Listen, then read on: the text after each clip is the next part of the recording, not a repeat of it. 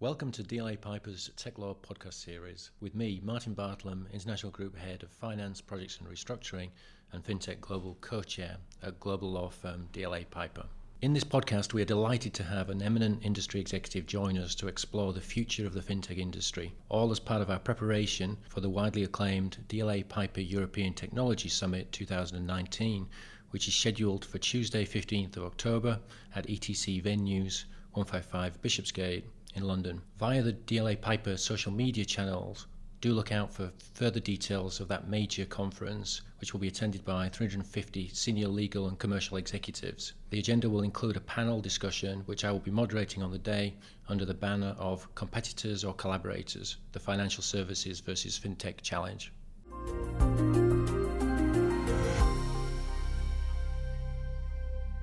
Whilst I'm a fintech lawyer advising on technology solutions for emerging and traditional funding structures, here I would like to extend a special welcome to Giles Andrews, co founder of Zopa. Hi, Giles. For the benefit of our listeners, it'd be great if you'd give us a brief introduction of your professional background. Thanks very much, Martin, and good to be here. So you're right, I was one of the founders of Zopa back in 2004. And we invented something quite interesting. We invented peer to peer lending, so UK first, a business model that's been copied all over the world now and has led to businesses like Funding Circle IPOing on the London markets and valuations of over a billion pounds. So, so a real business model that's here to stay. At Zopa, we, we are a consumer lending business. We lent uh, about a billion, just over a billion pounds last year. Uh, we've lent over four billion pounds in total. And really excitingly, we announced plans two years ago to launch a challenger bank, and we're currently at the end of our sort of license application process with the PRA and the FCA. So we we achieved uh, authorization with restrictions um, status uh, in December last year, which is the sort of therefore puts us in the in the home straight to uh, launching our bank, which I therefore hope we'll do uh, sometime this year, and excitingly be able to extend our range of consumer products from the simple personal loans and peer-to-peer investment product that we offer today to a, a, broader range of lending products, including things like credit cards and some more auto finance than we currently do, while also obviously being able to take deposits and and pay a return to savers as well as uh, investors uh, of our peer-to-peer product. Fantastic. But maybe just as a start, I mean, you know, you, are saying you, you, started as one of the, the, the, very earliest, maybe the inventors of the, the peer-to-peer lending model back in 2004. So was that was that the, the good old days? Do you do you think those were the days when you, you really enjoyed things, or, or now we look at the fintech world, which is much more advanced? You know, is, is now the time to be in this space? So how how do you see this? Well, so the space has evolved. I mean, in some ways, the, the name didn't exist. Um, um, some people have charitably described us as as the first fintech business because uh, it was a combination of of technology and finance, using technology to build a more efficient and, and we think better service providing financial services business. But in those days, people didn't know what you were talking about if you used the word fintech. And now, obviously, it's become a much more, much more current term, both in terms of the press and the regulators' understanding of it, and increasingly, importantly, consumers' understanding of the benefits that fintech businesses can provide. But I wouldn't say then was better or worse. I think as the sector has evolved and grown up, then the role of regulation has changed, and I would welcome that. I, I don't know if you know the background, but but we when we launched Zopa, it was a completely unregulated activity, and in a way, that was kind of helpful because as a cash constrained startup, you don't necessarily want to engage with too much heavy lifting with regulators before you launch and prove your product works with consumers or has consumer demand. I think that there's obviously a much greater understanding of what fintech businesses are, so the regulator clearly has a different view um, of, of, of, the opportunities and risks and threats yeah. of fintech businesses. And we can talk about that because that's an evolving feast. But also the, the, the world, the, the media, uh, and importantly, consumers understand some of the benefits that fintech businesses can provide. It'd be really interesting, I think, for some of the listeners just to, to hear the experience of actually those early days of getting started. I mean, now now Zopa's a big name and everybody's familiar with it. But it must have, I, I, know working with a lot of startup businesses, particularly in this fintech space, even now, you know, how challenging it is. So, what was the experience like for you? How did you, you know, put together your team initially, and you know, what was the thinking behind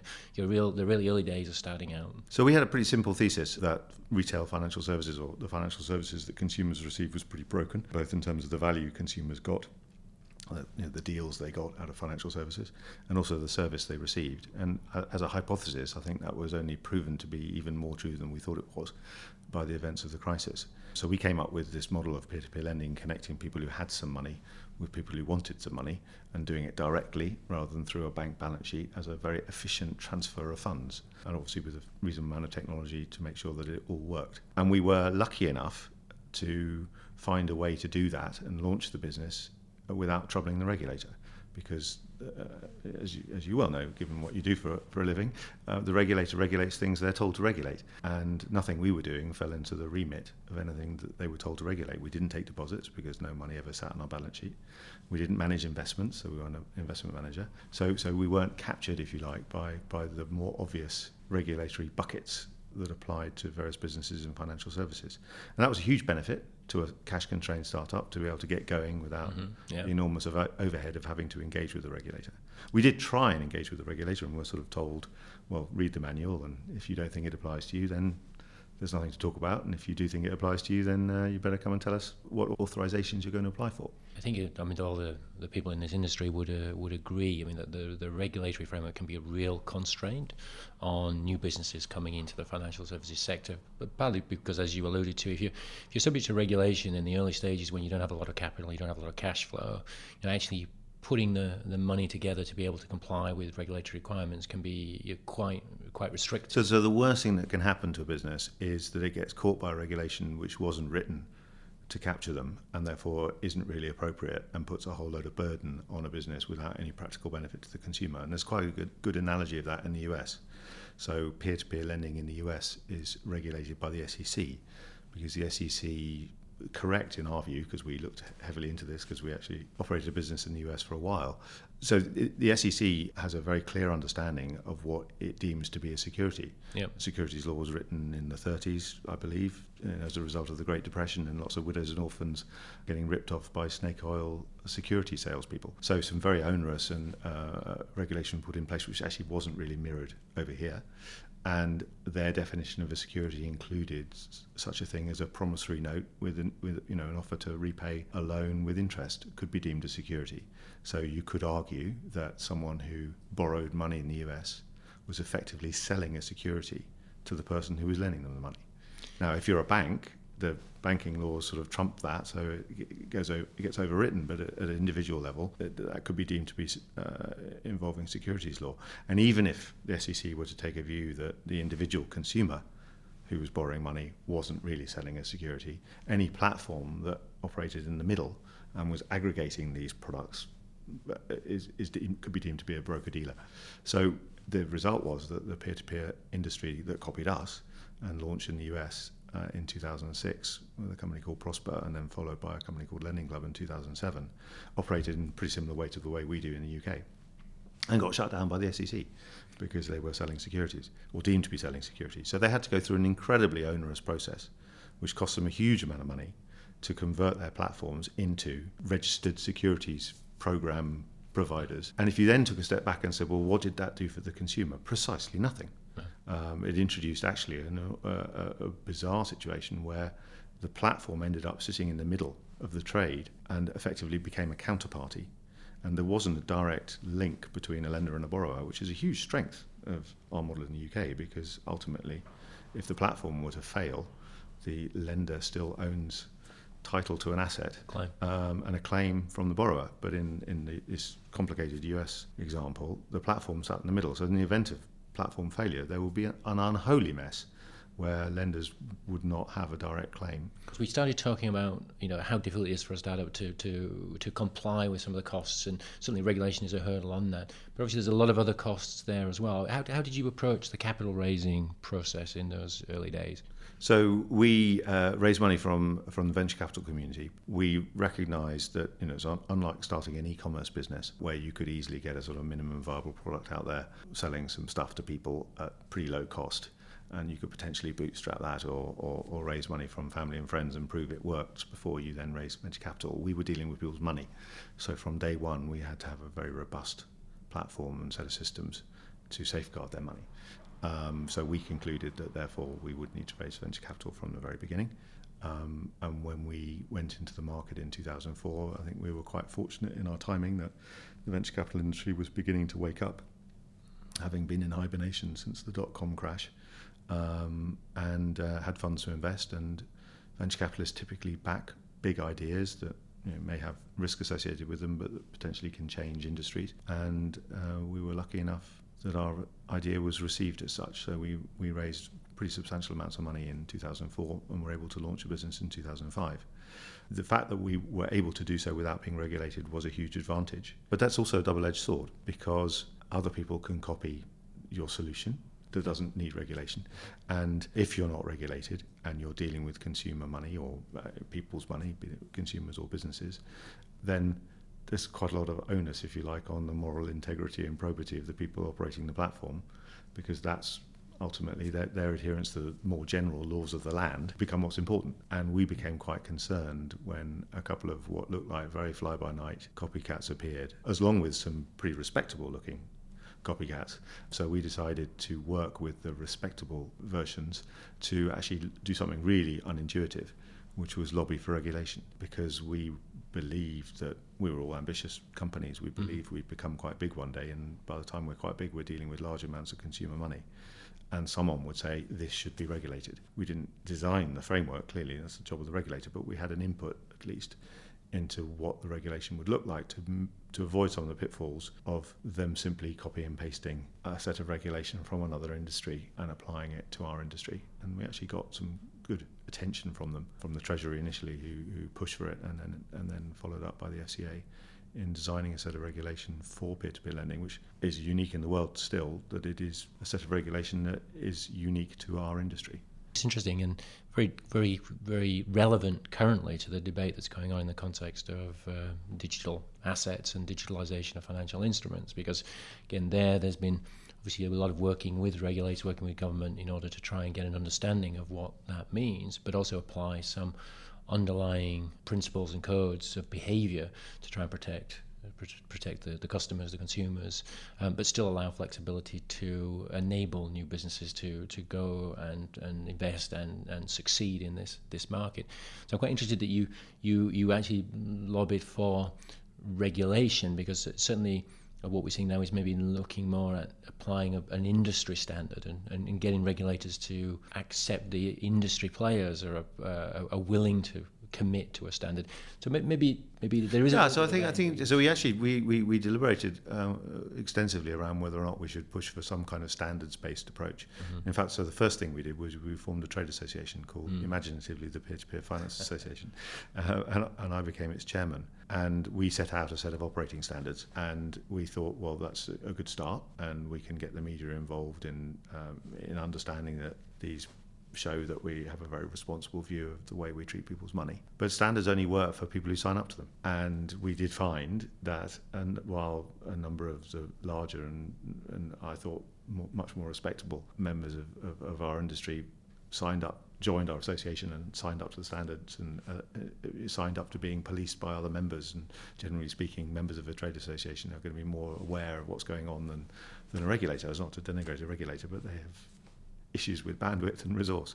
So, so that, that's quite an effective self-regulatory body, but it only works as far as the people who sign up to it. Our experience was that perhaps there wasn't enough of a sort of quality mark or differentiator for those businesses that had signed up versus those that hadn't. And we therefore were very alarmed that given how young the industry was and how the industry is completely dependent on consumer trust, if there were to be a blow up or someone were to misbehave in the sector who wasn't in our association or hadn't signed up to our standards, that would reflect very badly on the industry as a whole and potentially existentially. And there were a couple of very small failures, and thankfully they weren't large enough to, to really capture the imagination, but they were shots across the bow, if you like, that this, this could play out badly if, if there was a, a, larger failure. So, so given that we couldn't get everyone to sign up to the same self-regulatory set of standards, we thought, well, we need to get this done externally, and who better to do that than the regulator? It's, it's really interesting, and I think there are lessons to be learned from that for what's currently you know, going on in terms of trying to build principles around some of the developments in the industry uh, currently. So that's interesting from the insight as to you know how you try to tackle that and, and where that, that came came to. You know, quite interesting uh, to hear your views on uh, on the relationship with the regulator. Now, but partly because the survey that we did, uh, Piper did a, a major survey of the, the, the, financial services market and the impact of technology there. And we found that a lot of respondents took the view that the, the approach and the attitude of regulators in different markets was a major driver of uh, attracting activity and development of, of, activity in the space. So, for example, jurisdictions like Singapore and the UK came out as relatively positive in terms of the engagement of, of regulators, whereas some of the others, such as Hong Kong or the US, came out as, as relatively restrictive in, in terms of the attitude of regulators. Are you still in contact working with the FCA, say, or other regulators in terms of? Uh... So, so I'm not I'm not working directly personally with the FCA, but I did for a number of years, and my view of the process of engaging with them was very positive. It's also very positive with the Treasury. The Treasury ultimately are the people, if you like, who draft the regulations with clearly with the regulator's input. So that, that was the initial contact, and then the regulations are given to the, the regulator to, to, to flesh out in terms of a rule book and that was a positive process. But you, you, know, you have to be aware that a regulator doesn't always come at every problem with, with from the same point of view. And I think, without sounding too trite, the regulator is always concerned about consumer detriment, as they should be, and therefore their default position might be our job is to help consumers avoid taking any risk. I would sort of add to that they should take avoid consumers should avoid taking any risk they don't understand. When we were first in discussions with the regulator, their view was that peer-to-peer lending was inherently more risky than bank savings. Uh, correct, we, we agree with that. There was some concern that some platforms were blurring the boundaries between the two and potentially giving the impression of a more savings-like product for something that was inherently riskier. And the regulator was uncomfortable with that. I think that was extremely fair. And, and the regulator challenged industry to better standards of disclosure around the risks that consumers were taking. But they wanted to take it potentially a stage further, which was to say, actually, should we allow consumers to do this? Is it, is it right? Are consumers able and informed, even with the right levels of disclosure, to make this kind of judgment? And our argument to that was very strongly yes, they are.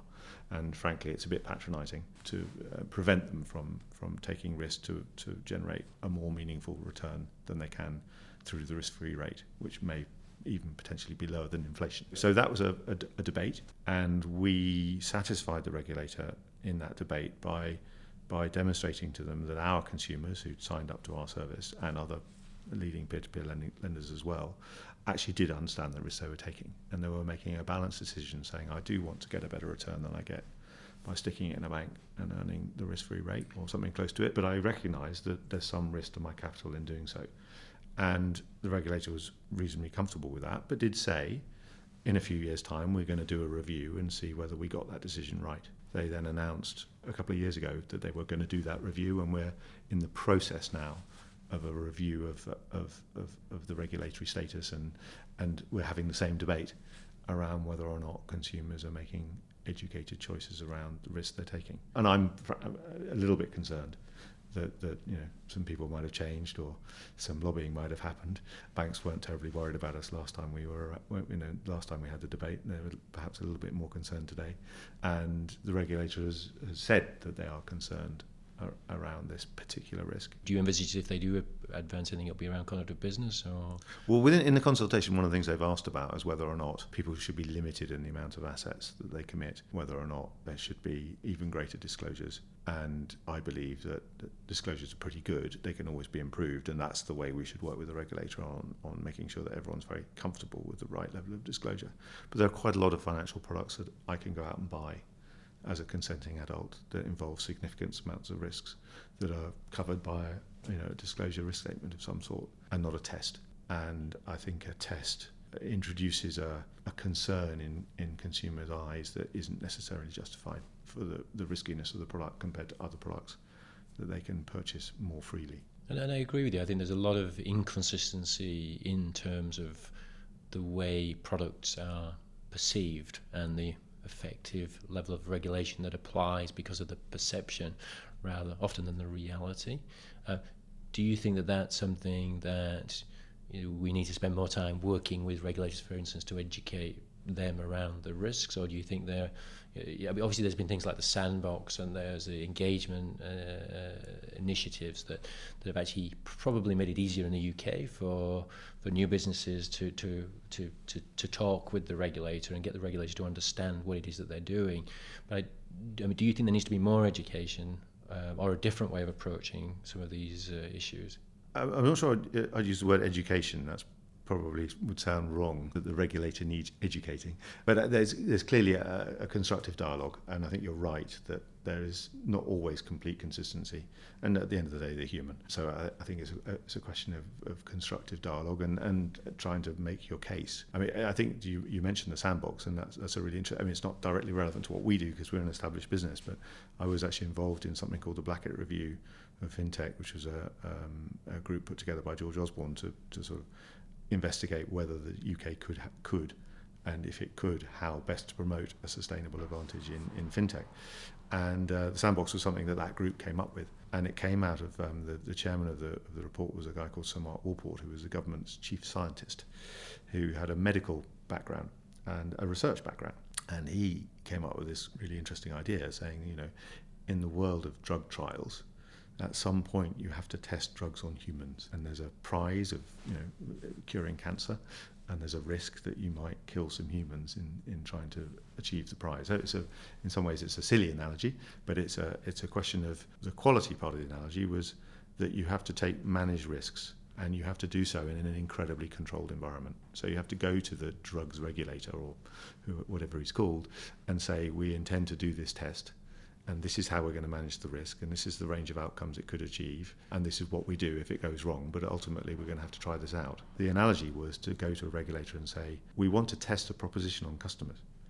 And we want to test the proposition on customers before we've invested enormous amounts of money in building technology and paying lawyers to tell us how to get through uh, regulation. Because if, it, if customers aren't interested in the proposition, there's no point making that investment. But if we can test things out, that could help UK be more innovative and boost R&D spending, all that kind of good good stuff. And therefore, we go to a regulator and we say to them, if we're going to test this proposition, you know, this is the most people could lose, for argument's sake.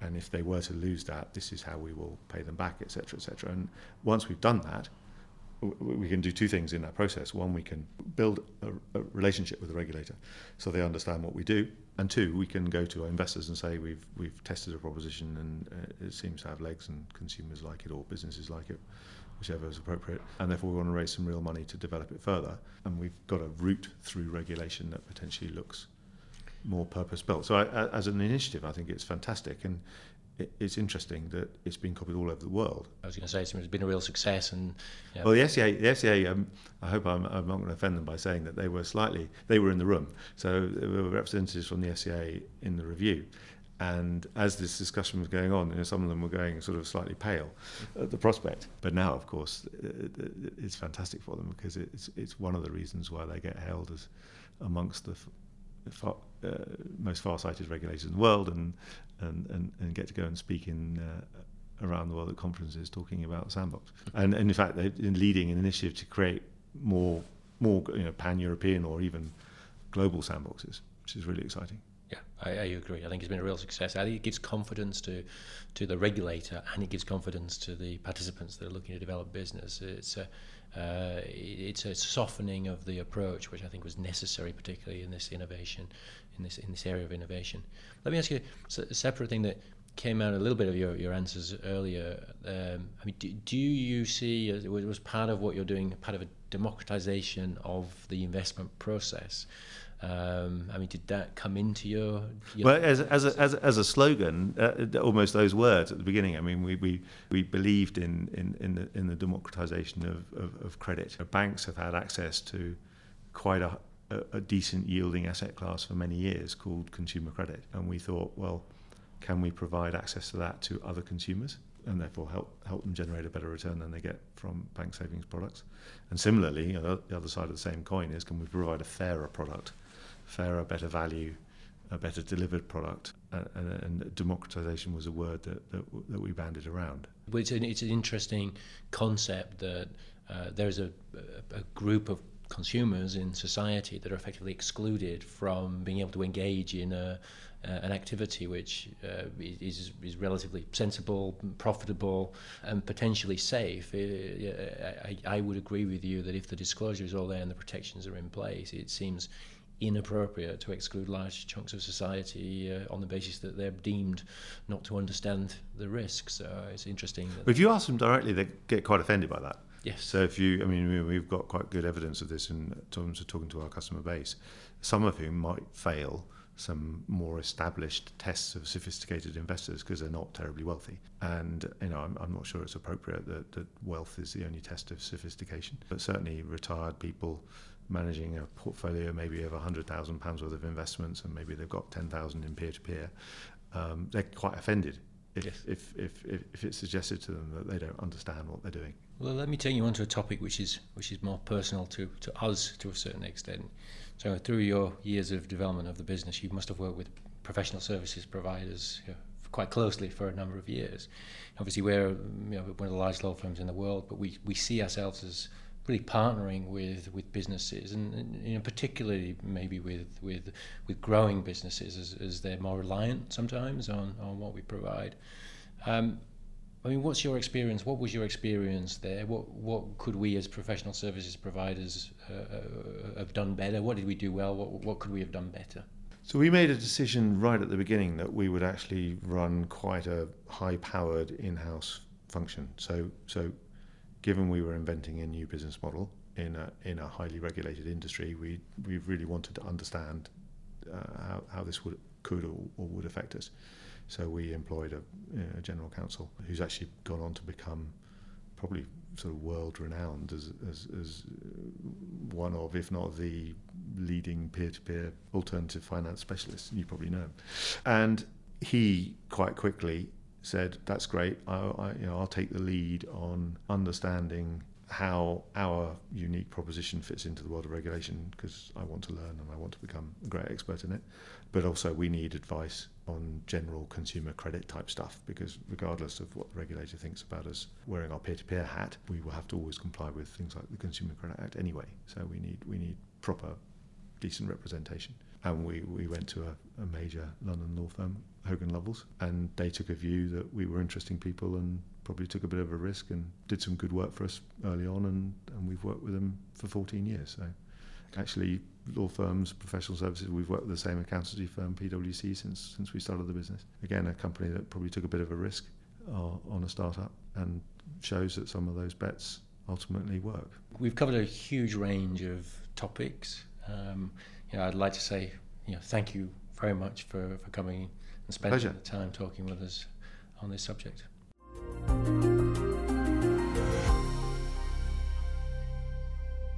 Thanks to Giles Andrews, co founder of Zopa, for sharing his insights on the future of the fintech industry. Do look out for further podcasts from the global business law firm DLA Piper as we explore the influence of regulation and emerging technologies in business and wider society. Several podcasts, including ones focusing on fintech, artificial intelligence, cybersecurity, cloud computing, and other subjects, are already available for you to listen to on our website or maybe accessed via the Apple Podcast app on iOS or SoundCloud, as well as other apps and services for Android or other phones. Do also note that we will, on Tuesday 15th October at ETC Venues, 155 Bishopsgate, be hosting our widely acclaimed DLA Piper European Technology Summit 2019.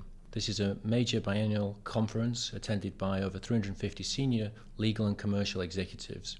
We're looking forward to eminent industry executives joining us for the panel discussion. I will be moderating on the day under the banner of Competitors or Collaborators, the Financial Services versus FinTech Challenge. Do follow DLA Piper on our social media channels and look out for further details due to be published soon allowing you to register to join us for that exciting full day exploring a variety of aspects of digital transformation and emerging technologies across multiple industries with industry leaders from across Europe and beyond.